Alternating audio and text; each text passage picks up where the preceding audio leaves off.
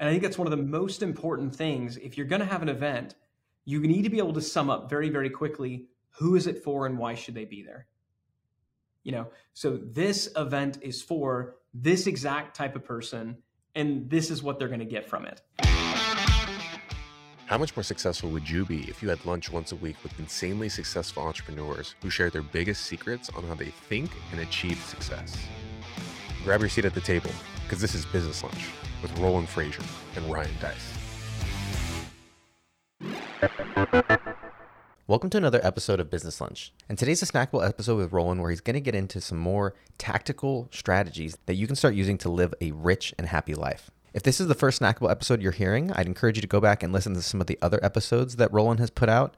And if you want to get notified every time we release a new episode, go to the new businesslunchpodcast.com website and we'll send you detailed notes along with every episode. That's businesslunchpodcast.com, www.businesslunchpodcast.com, and you can sign up for the free email newsletter where you'll be able to get all the highlights and resources from the episodes. Hey, everybody, Roland Frasier and Ryan Deiss here with another episode of the Business Lunch Podcast. And today we are going to talk about events. Ryan, we just had an event that seems like you and I were talking that it was about a thousand years ago, but it was literally earlier this month. And, yeah. um, and less than four weeks ago. Let's talk a little bit about that. You want to share a little bit about the event and like what what was it? What was our goal? And then we can kind of talk about why did we have it and that kind of stuff. Yeah, and I think talking about why we have it is important because I just want to have this on the record. Uh, I hate events. Yes, yes. You know this. Um, I, I, am surprised to hear you say that because I always thought that you absolutely loved them. I freaking hate events. Um, I hate events there's so much work. There's so much stress leading up to it. Um, if ever if, if things all go wrong and everything goes really really really bad, you, you know, like it's there. Like all the people are there. Like the number of things that can go wrong in an event, you haven't even thought about them until they happen. Like it's truly astounding. Like I've been in the middle of a keynote at one of our events and like just the hotel decided to do a fire alarm test and didn't really tell anybody. So you're just like in the middle of a thing, in the middle of an event. It's like literally everybody has to just leave the room, go out for a bit, and then come back in. Like, I didn't even think that that could happen. Lo and behold, it can. Thankfully, that didn't happen at this event. So I just, I think we're doing this episode. It's good to talk about why events, even if you're not running a quote unquote event business, you know, why more businesses should be doing events. Yeah. I just, if you're thinking, this episode is not for me because I hate events, just know you're in good company. So do I. We do them anyway, and I'm glad that we do. You also have, have uh, an interesting recurring dream about uh, events from time to time. Do you want to share that with everybody? Dude, I mean, that was the reason. So, as, as I think many of our listeners would know, um, we started an event about 13, 14, 15 years ago called uh, Traffic and Conversion Summit. Uh, and um, yeah, starting about like year eight of so it wasn't it wasn't in the original. It just didn't happen until it got bigger. When, yeah, once it got big and I realized, whoa, the stakes are really, really high. Yeah, I kept having, I would have a couple of different recurring nightmares. Um, the first was coming out on stage and literally nobody's there, right? So you put on this event and literally nobody shows up, um, which that's terrifying. Um, thankfully, has never happened. Uh, the other one is I'm running around back a house and I can't get to the stage. Like doors are locked. And the funny that actually did happen to me one time at TNC. I was trying to find this back way through, and I got locked in the stairwell, and literally. And at that point, it was just comical. Um, but yeah, I mean, just again to show you the neuroses that I have around events. Um, yeah, recurring nightmares leading up to them. It's one of the reasons that I was like, "Can we please sell Traffic and Conversion Summit?"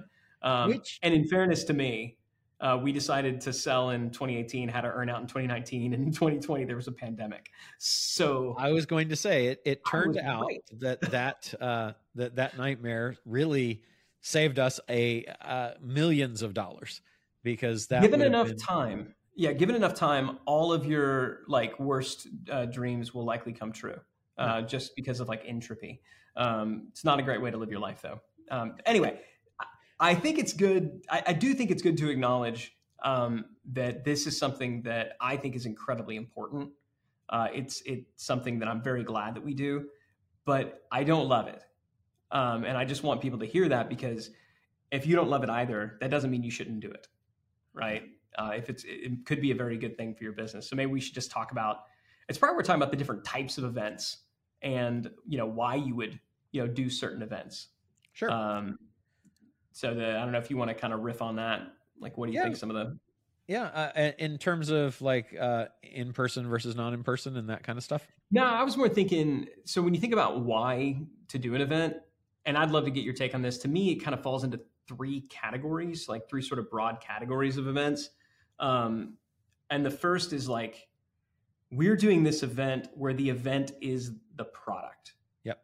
You know, and and we're doing this event, and the goal is to make money from the event. And you're usually going to make money through ticket sales, uh, sponsorships, exhibitors, things like that and Yep. you and you want this event to be independently profitable and that's Yep. one reason to do an event it's hard but it's one reason to do it um, the other is kind of the the customer appreciation event um, and that's we're doing this community style event and these are these can sometimes be really small like meetups for example Yep. you know would be this and your goal isn't necessarily to um, to monetize the event maybe it's to kind of help offset your costs but it's really there to to help you know increase the bonding with with the people that you have. Um but it's it, it's it's more of a this is something that we do. It's it's almost kind of a a feature of your broader you know product offering. And then and then the third type really is the sales event you know we are putting on this event because we want to put people into a room so that yes we can deliver value but ultimately we want to leverage this event to generate sales you know ascension renewals those kinds of things Yeah. um, The only one- and Only one I would add to that would be fulfillment. That we also do fulfillment events that are um, either bonuses or um, or parts of programs or something like that that we've already sold, and we're not really planning on selling, and it's not really customer appreciation, and we don't generally have sponsors and stuff. We're just basically at that event delivering the thing that we sold previously, whether it was online, offline, or or whatever. Yeah, yeah. So that's yeah. In my mind, I was kind of lumping that into the the second or third one, but yeah, I could see how that's you know that's its own thing. So setting, I mean, so setting aside, we're doing this event because it's a fulfillment type um, type mechanism. Focusing on kind of the the other three that I think would you know would apply you know to anyone. I think the hardest one to do is the event that you run for the sake of the event making money by itself. So not the event making money as a channel to sell other, you know, products. That was the third type, the sales event. But the we want this event itself to be kind of independently um, profitable. In my experience, like, and we've done this, and we have that kind of event. That's what you know TNC was and still is. Those are hard events to do. Um, and and I think when a lot of people think about putting on an event, that's what they think about, and they're like, "Oh, that seems risky. Oh, that seems hard." And it is Uh, and you should know both of those things. Both of those things are true. Um, typically, you know, just to kind of break that that business model down, um, typically you want either ticket sales or sponsorships to cover all of your costs, and you're going to make your margin on the other one. Yep. Right. Usually, whichever one is less is kind of where you're going to, you know, sort of sort of make your margin. And it's very typical to say whatever we generate in ticket sales, we're going to put that right back into promotions.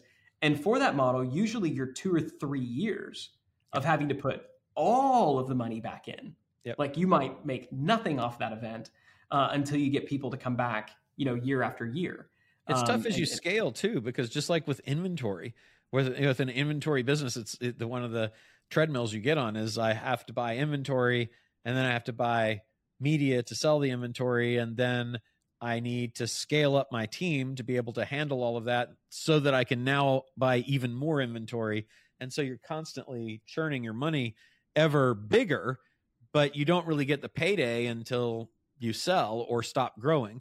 And um, it's the same thing with the event. As you're you start out and you have a couple hundred people and then 500 people and then a thousand and then 5000 you your expenses grow at the same pace basically as all of the revenue that's coming in to sell so it's kind of hard to make money while you're growing Yeah, you don't get you get very few economies of scale in the event business, um, and certainly when you take the leap from, you know, you could go and do a small customer appreciation boardroom style event where you go and you know what rent that out for a couple hundred bucks, Yeah. you know, at a local kind of deal. When you get up into a ballroom, oh well now you're talking to a hotel ballroom well now you're talking about hundreds of thousands of dollars Yeah, and food and beverage and beverage room and blocks.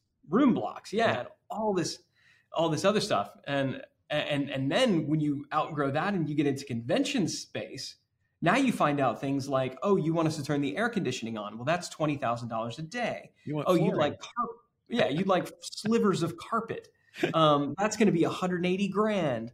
And it just at each level it gets more and more and more expensive. So i'm not saying this to dissuade anybody from you know if you're interested in pursuing that like give you some details there. But you know that is a hard business. But that's not really what we're talking about either when we say you should do an event. Um, i think the more interesting kind of events to do uh, are that kind of second type that customer appreciation. Let's let's get let's get our people in the same room Yeah. um, and and you could do this as an aspect of fulfillment um, but there's something magical that happens when you get your customers when you get prospects in the same room hanging out together and i think Yep. it's underrated uh, and i think it's become more valuable post you know post covid um, but the one that we did was the third type the sales event Yep. and so i don't know if you think we should break you know break that down but Yeah, let's do it. so our and I, I can talk about kind of you know share some of the the good, the bad, the ugly. So our goal was to put Do you, you want to talk about the comparison of last year, which was pretty terrible, to this year also as we're doing this? I think might be helpful for folks. I do and I don't, so I might throw up a little bit in my mouth when we talk about this. But yeah, sure, no, we could do that. Um, so the thing, I think most people when they put on events, they they underestimate how difficult it is to get people to to buy a ticket, buy you know buy a ticket to the event, buy a plane ticket, get hotel space, and, and show up. It's a big ask. It, it really is a big ask. And so yeah, last year uh, when we did it, we grossly underestimated um, the the marketing lift. And I'm embarrassed to say this because one, we're pretty good at marketing, and two, we got a lot of experience in events, and yet still we grossly underestimated the lift that it would take. And we just took too long to start promoting the event. took too long to, you know, line up the the celebrities. And I, I want to say we we were hoping to get around seven 750 or 800. I think we only had like 250, 300 people. How how long do you think f- last i- is year. necessary to market? How how long in advance for let's say an event of months. 200 or more people? Six months. Yeah. Yeah, I think six months out, you you want to have a big push. Hey, this thing's coming in six months, and then there's a little. You can do like a super early bird kind of thing, and there's a little bit of a of a lull, and then when you begin to announce speakers or you begin to announce sessions, um, one one nice thing. Um, a, a well-known speaker, a celebrity type person, is going to cost you a good bit of money, but what they buy you is scroll stopping. Yeah. So when you're running ads for the event, when you're sending out emails for the event, the ability to use that person's name in the subject lines or in the ads, that that can be helpful. Now we Um, had celebrities last year, but uh, opted not to this year. So why? So last year we locked down all of our celebrities too late, and so we didn't get the benefit of the scroll stopping of the images and of the names. And um, and so this year, same kind of thing. Like we were trying to figure out what's like what do we want to do, and and just we we were at a point where we hadn't figured out who the celebrities were going to be, and so we we decided that it, it wasn't going to be worth it. I think if if you're not going to have celebrities at least 90 days out, you're not going to get the benefit of them Yeah, and, They're and gonna- part of it from a ticket sales perspective. I agree. P- part of it too was that we knew some of the people we wanted because we we have. I mean, there aren't that many people that we think are really going to move the needle that will be related to what we're going to talk about and and be sa- sales enabling for tickets, but not just for tickets because this event and this is important for people to think about. I think is it's not just selling the ticket. You also are selling at the event. So, do you want a bunch of people that want to show up to see Kim Kardashian or whoever? Um, do you want that, or like they're there just to see? If you had Taylor Swift, that'd be a good one for right now, right? If we have Yeah. Taylor Swift, we're gonna get- get a million tickets sold, right?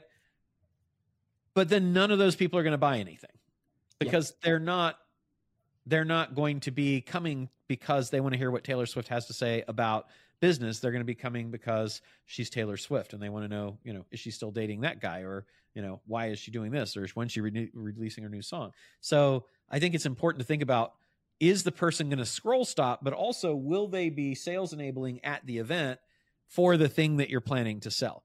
So I think I think that's good to think about. And so that we had identified a couple people. Shaq was one of them, and we couldn't get because celebrities have commitments to the other things they're doing. And so he has like football uh, uh, broadcasts and things like that that he and, and basketball and all this sports, I guess I should say, sports stuff that he has to be available for. And certain things happen on certain dates, and our event just happened to be around an uncertainty of the date, and they took forever to announce when the thing was going to be.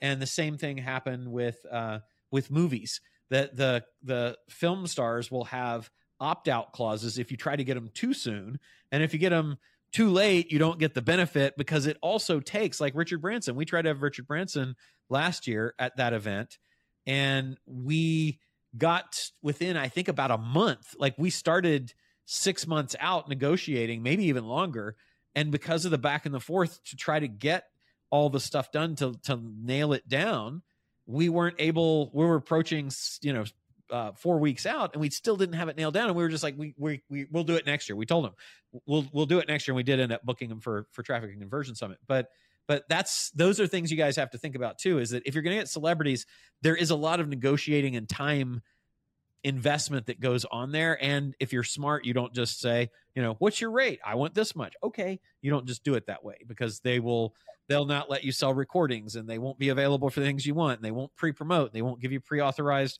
uh, you know ads and pre-approved and all, all of that kind of stuff. So you have to negotiate if you're going to get the most out of it. But it that alone i would start you know probably nine months out if you can Oh yeah, I mean it, the the at the absolute latest, it would be nice if you got. I, I always like kind of picking the low hanging fruit. We're doing this event, and you get all your best people, you know, to come and sign up because it just gives you a sense of where do we stand right now. Because you know, most of the time the the ballroom is only going to hold a certain number of people. You're kind of you've got a range that you're trying to hit. Yep. Um, and so if you feel like you're going to get to capacity without having to go and, and invest as much, you know, in these different celebrities or marketing, then cool, let's go figure that out. But the absolute latest that I would want to, if you're going to pay big money for a celebrity 90 days out, or you're almost certainly not going to get the value, you would almost be better off if, if you have it in the budget, but you can't get it figured out before then, you'd almost be better off not mentioning anything about him being there, having him show up unannounced.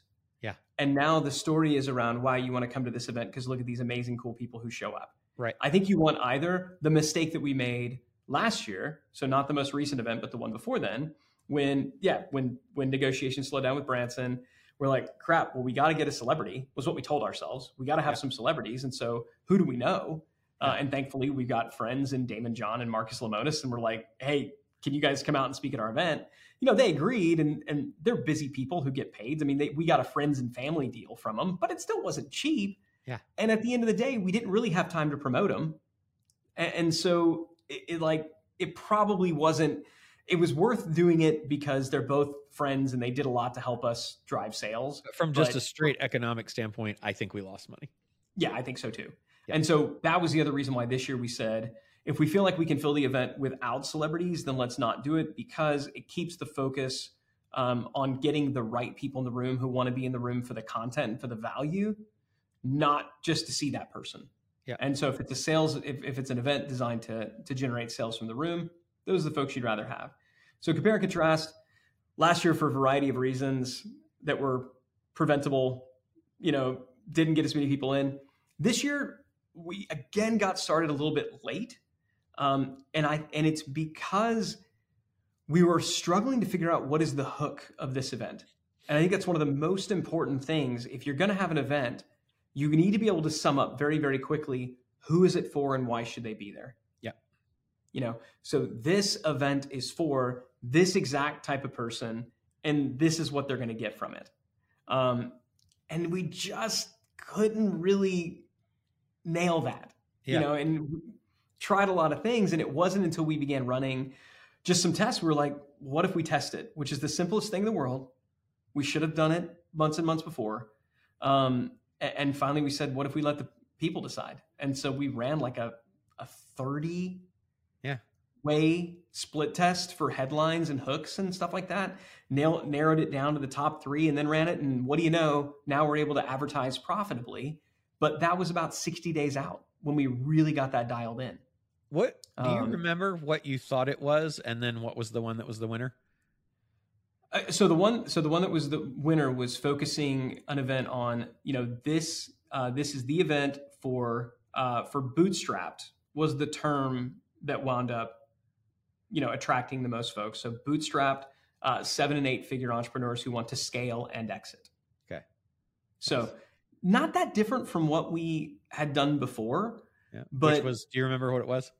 It was basically like the premier small business of scale event. It was just more generic. Right. I, I like that though, because I think it helps show people the, the importance of split testing because you, you were yeah. kind of there. It's just that there was a little tweak and the tweak made all the difference, right? As it very often does.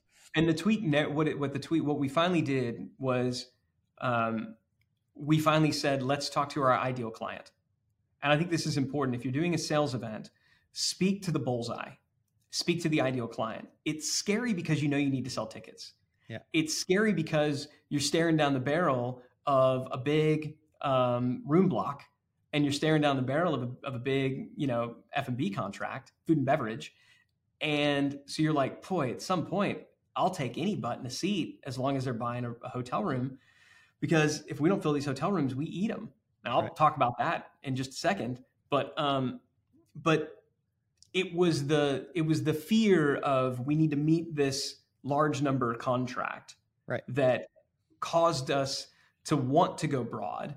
And in reality, it was when we narrowed down that sales went up. And I so know this. It's so frustrating. Like I know this stuff, and yet sometimes we got to relearn things painfully. So let's talk about that in terms of uh, we had a pretty significant room block, and none of us remembers how that happened, but uh, but it happened that we had uh, a pretty significant number of room nights that we had to fill, and we fell short. I think it was about a hundred grand, right, in terms of costs.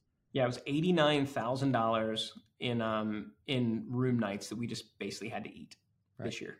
So, um, but yet the event was successful, profitable, and yeah. um, so do you want to talk about that a little bit? Because I think that's good. I think that's good for people to hear and understand also.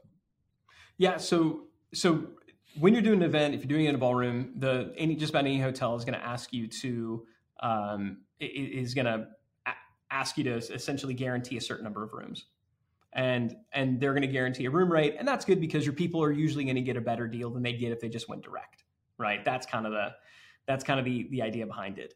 But the mistake that we made is that we really had back to back events.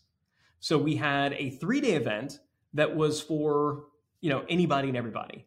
And then immediately following that event we had our founders board mastermind meeting. Which is a fulfillment and so a full, which is a fulfillment event exactly.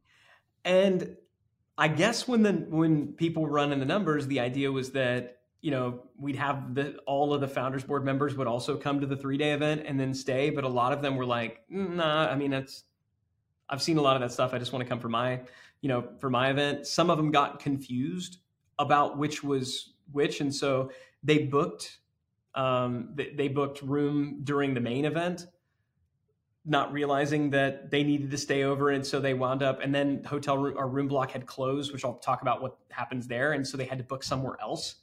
And then because they had to book somewhere else, they went ahead and canceled their room nights here. So it was this whole giant, you know, again, very avoidable mess where we just didn't communicate effectively because of the um, because of those having the, those two events. And while we were pretty close to our, um, we, were, we were pretty close to the the goal that we had set in terms of attendees. The what we're seeing is that more and more people are choosing to stay at non-event hotels. Yeah, they're choosing to do Airbnbs. They're choosing to kind of bunk up, and so we we really just overshot and overestimated okay if we've got this many people here then surely each person on average will have this many nights and it just wound up being it just wound up being less. And part so, of that too is that the hotels have not adjusted for that. They they are clinging to the old model, and that that makes it hard. So you might find that you can't get a better deal from the hotel, and you can negotiate things like attrition.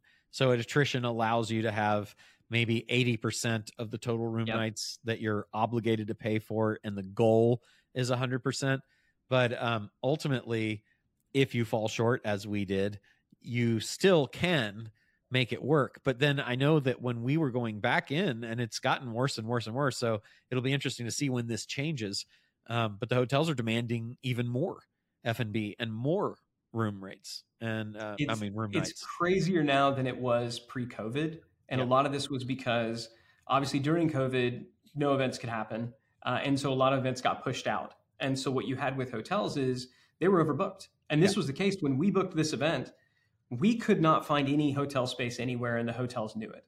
And Right. so the offer that we were given was one where we are like, "Wow, that's a lot. That's really aggressive." We were able to get eighty percent attrition, um, but it was still just a massive, massive, massive lift. Um, and uh, and yeah, and the hotels just had us. And so I, I'm not like again, I'm not rooting for a recession. I'm definitely not rooting for another pandemic. But it would be nice if these hotels were humbled just a little bit and they could just get back to what it was in 2018, 2019. agree Because right now it's nuts, man. it is crazy It is Crazy. crazy what what what they're asking for uh, in in terms of room commits, and so you want to make sure that you can hit um, that, that you can hit those room blocks. That can be scary. To to the point though, when we shifted from it'll be what it is in terms of room nights. Like we can't necessarily control where people stay. We can do our best to incentivize them, and we did. I mean, so some things that we did, our people called everybody who bought a ticket, and they were trying like crazy. Like, hey, did you book your room yet? Did you book? Did you book it at the event hotel? Did you book it at the event hotel? You know, they're hearing like, oh yeah, we started to, but we couldn't get all the nights, um, and so we had we just booked all of them somewhere else, and that was, you know, that was that was that was a bummer. Um, because oh, here's the other fun thing that happens. Your room block will typically end 30 days out from the event. Yeah which is terrible. Which is terrible because most people even if they buy a ticket they'll not they're not going to book their room until like a couple weeks before. Right. And so we had lots of people who bought tickets and then they went to go and book their room at the hotel only to find out that the room block had closed. Um, and even if we were able to get it reopened you know, you know Thursday was full for whatever reason, and so who's going to book a room at a hotel where they you know can't stay the last night? You know, they're. I think one not thing that might be interesting for next time is uh, is to include the hotel room. yeah, I think that I think that that that's the way that you fix that. And uh, and if you Yeah, build it in and you think about maybe we were going to eat eighty thousand or ninety thousand anyway, then at least you get the benefit of that, right? You'll you'll fully use that, so you won't effectively eat that money, and it goes back into the cost of the ticket, and you just sell the tickets for more. But then people know that when they book, they're all set, and also attendance is likely to be higher because people don't want to give up a room that they've already paid for. I think that would be worth us trying next time. I agree. I really Here's do. the good news. Like so, so maybe so that's all kind of like the bad news and the stuff that that that went wrong. Um, as far as what went right, uh, the the feedback that we got from the attendees was higher than it had been you know the last last guy, and it had been good the last last couple years, but it was incredibly um, you know very very high MPA feedback was really good. Testimonials at the event, everybody was ecstatic about the content, um, but and then also sales were solid. Could have been a little better in certain um, areas, but but exceeded other areas. So we were generally happy. I think we overshot in you know for certain areas and undershot. It wound up being you know kind of a kind of about even. But just to break down the numbers, sponsorships, like so, just selling booth space and things like that, sponsorships offset our um, more than covered our food and beverage, like basically our hotel contracts, right? So what we had to give to the hotel uh, were, were offset by sponsorship, and then the ticket sales, they came in and they basically covered our our media. So we essentially said just about if if sponsorships are going to pay for the event to happen, if ticket sales, then then ticket sales can go. We can put that all back into you know into media, and so that was generally how it worked out. It, sponsorship didn't quite cover everything, but it was really really really close. So then what whatever you sell at the event is profit. Yeah. So that's that's kind of a good way to think about it, a good way to structure it. Yeah, I love it. Any other thoughts before we sign off on our event uh, episode? If you're gonna do if you're gonna do an event, and if the goal is to sell at that event, you should have one main offer. Um, so one thing that I'm not a huge fan of, uh, and that I don't think is a really great experience for the attendee, is the Pitch Fest event. Yeah, where it's you know a bunch of different speakers, everybody coming up giving something you know different. Uh, I think what what you should do is to program the event in such a way that if nobody buys anything, they're still going to get a phenomenal experience. And I think that you owe that to the people who've not only invested the money to get there, but also two to three days of their time. And so make sure that you know that that you're programming towards it. That being said, um, you should be building towards something that is going to be your primary offer, um, uh, like before lunch on day two yep. so that you've got the rest of that day. And if you have a third day as well to help close sales and close people out. And the other thing that we did um, at this event is I came out during the opening session and I, and I said, Hey, I want to be completely transparent. We're going to be sharing with you some amazing stuff. Here are some of the sessions we have going on. Um, just so you know, my goal is that you see this and hear this and you think this is so amazing. I want to work with those people more. Uh, I, you know, I want to, I want to be clients of theirs and uh, you know, you'll, you'll choose to do that. And so if you know if that's something that you do want to do, I'll talk about how you can work with us before lunch on day two. Um, but aside from that, there's nothing else for sale. And so just want you to get value. But I was very transparent about the fact that you know our goal was to deliver so much value that they wanted to work with us. And not only do I feel like that set the right tone, it also made me feel better. Right. I, I wasn't kind of like, you know, when it came time to the to make the offer, it was like, hey, remember how yesterday I said I was going to do this thing? Well, here we go. Uh, and it just made it a lot easier. So if you're the idea of a sales event appeals to you because you'd like to make a million dollars in a couple of days, um, but you're nervous about the selling part of it, that's something that can really help as well. Love it. Awesome. Well, hope you, you guys found this helpful. Um, and and just to kind of close out, whether you have a brick and mortar store, um, you know, an, an event, we're talking about events that are at uh, hotels uh, or convention centers or things like that, but small events that you might have at your store, uh, your actual physical location, if you've got one, can also be great. Just a customer appreciation event, Ryan mentioned as one of the types, uh, and even to have a selling event that you have people come and you bring in things that they might want. That's, you know, that can be done pretty much anywhere. You can do it digitally. You can do it uh, in real time in a presence uh, at your location. You can do it at an event. You can do it at a restaurant. There's lots and lots of options. So um, we just wanted you to think about the possibility of events and understand the different kinds that you have. They, I do think that they're really good for connecting with your customer, building your brand, and um, and you can also make some money while you're doing it. So if you found this helpful, please share it with everybody that you know, and uh, we'll see you next time on Business Lunch. Hey, Roland Frasier here. If you're looking for a way to grow your business exponentially, to get more customers and ultimately increase your wealth, there's no faster way to do it than to acquire other businesses that already have the customers, products, services, teams, and media that you want. If you want to double your sales, just acquire a company that has the same sales as yours.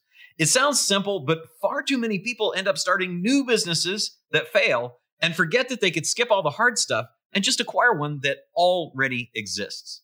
There's a reason why private equity firms, family offices, big companies like Apple, Google, and some of the smartest entrepreneurs on the planet do not start new businesses from scratch. They acquire already successful businesses. And when they do it, they instantly increase their sales, their profits. If they want market share, they increase that. They can get new products and services to offer all instantly. Hey, look, 90% of new businesses fail. 90%. Why not acquire an already successful business and increase your chances of success by 900%? What most people don't realize is you can acquire highly profitable businesses with no money out of your own pocket in pretty much any country in the world, regardless of your credit, and without having to go find a bunch of investors or needing any experience. Look, I've been acquiring businesses for over 30 years now, and I cover the whole process in my epic investing strategy training, and I want to give it to you 100% free. Just visit businesslunchpodcast.com forward slash epic to get your free access to my epic investing training right now while it's available. Hey, Roland Frasier here. If you're looking for a way to grow your business exponentially, to get more customers and ultimately increase your wealth, there's no faster way to do it than to acquire other businesses that already have the customers, products, services, teams, and media that you want. If you want to double your sales, just acquire a company that has the same sales as yours. It sounds simple, but far too many people end up starting new businesses that fail and forget that they could skip all the hard stuff and just acquire one that already exists. There's a reason why private equity firms, family offices, big companies like Apple, Google, and some of the smartest entrepreneurs on the planet do not start new businesses from scratch. They acquire already successful businesses. And when they do it, they instantly increase their sales, their profits. If they want market share, they increase that. They can get new products and services to offer all instantly. Hey, look, 90% of new businesses fail. 90%. Why not acquire an already successful business and increase your chances of success by 900%? What most people don't realize is you can acquire highly profitable businesses with no money out of your own pocket in pretty much any country in the world, regardless of your credit, and without having to go find a bunch of investors or needing any experience. Look, I've been acquiring businesses for over 30 years now, and I cover the whole process in my epic investing strategy training, and I want to give it to you 100% free. Just visit businesslunchpodcast.com forward slash epic to get your free access to my epic investing training right now while it's available.